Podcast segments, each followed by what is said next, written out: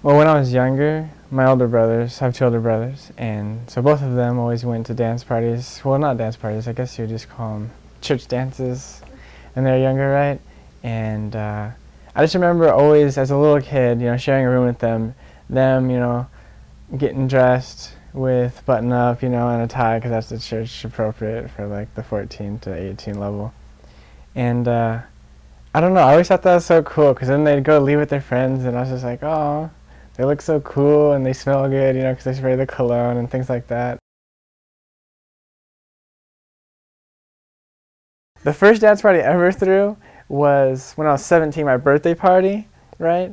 And it technically wasn't a dance party, but we had music there. And that was like the first party I ever threw. So that was like a taste of what it's like to organize and to uh, get like a party going on and have lots of friends over and stuff. And that worked out really well. I know I have like certain abilities or talents, I guess, if you will, to be able to just organize stuff, like just collaborate with other people and just organize stuff, you know? And so naturally, I love to take advantage of that skill and make dance parties happen, get DJs together, you know, go get drinks and stuff, uh, collaborate with graphic designers. He's actually a graphic designer, cool, that does our flyers, you know, like I work with them. Um, that was like our favorite design. Like that was it was it was my uh, like creative design, if you will, but Troy just made it happen. Um, I just thought it was so cool because the way it visually represents that there's no room for wallflowers because the whole thing is filled up. There's like basically no no negative space there. This last summer is when I decided to really start throwing dance parties. We decided there's nothing going on in summer in BYU because everyone's gone.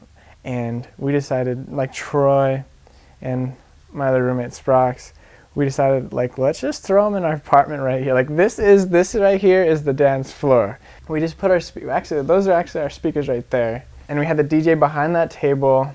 Kitchen kind of area was kind of like the the back pocket with the drinks, and we had glow sticks. We just like put on on the table back there, and we had it pimped out. I loved it. And then right here, did everyone just come over and we just have crazy black lights dance and all the dancing and everything, and uh, and we got like a good group together. So it was it was awesome. I've often wondered, you know, what am I gonna do with this in the future, right? What? Honestly, what the heck? Who cares about dance parties, you know? Well, like maybe I could do those young young young single adult or no, youth dances.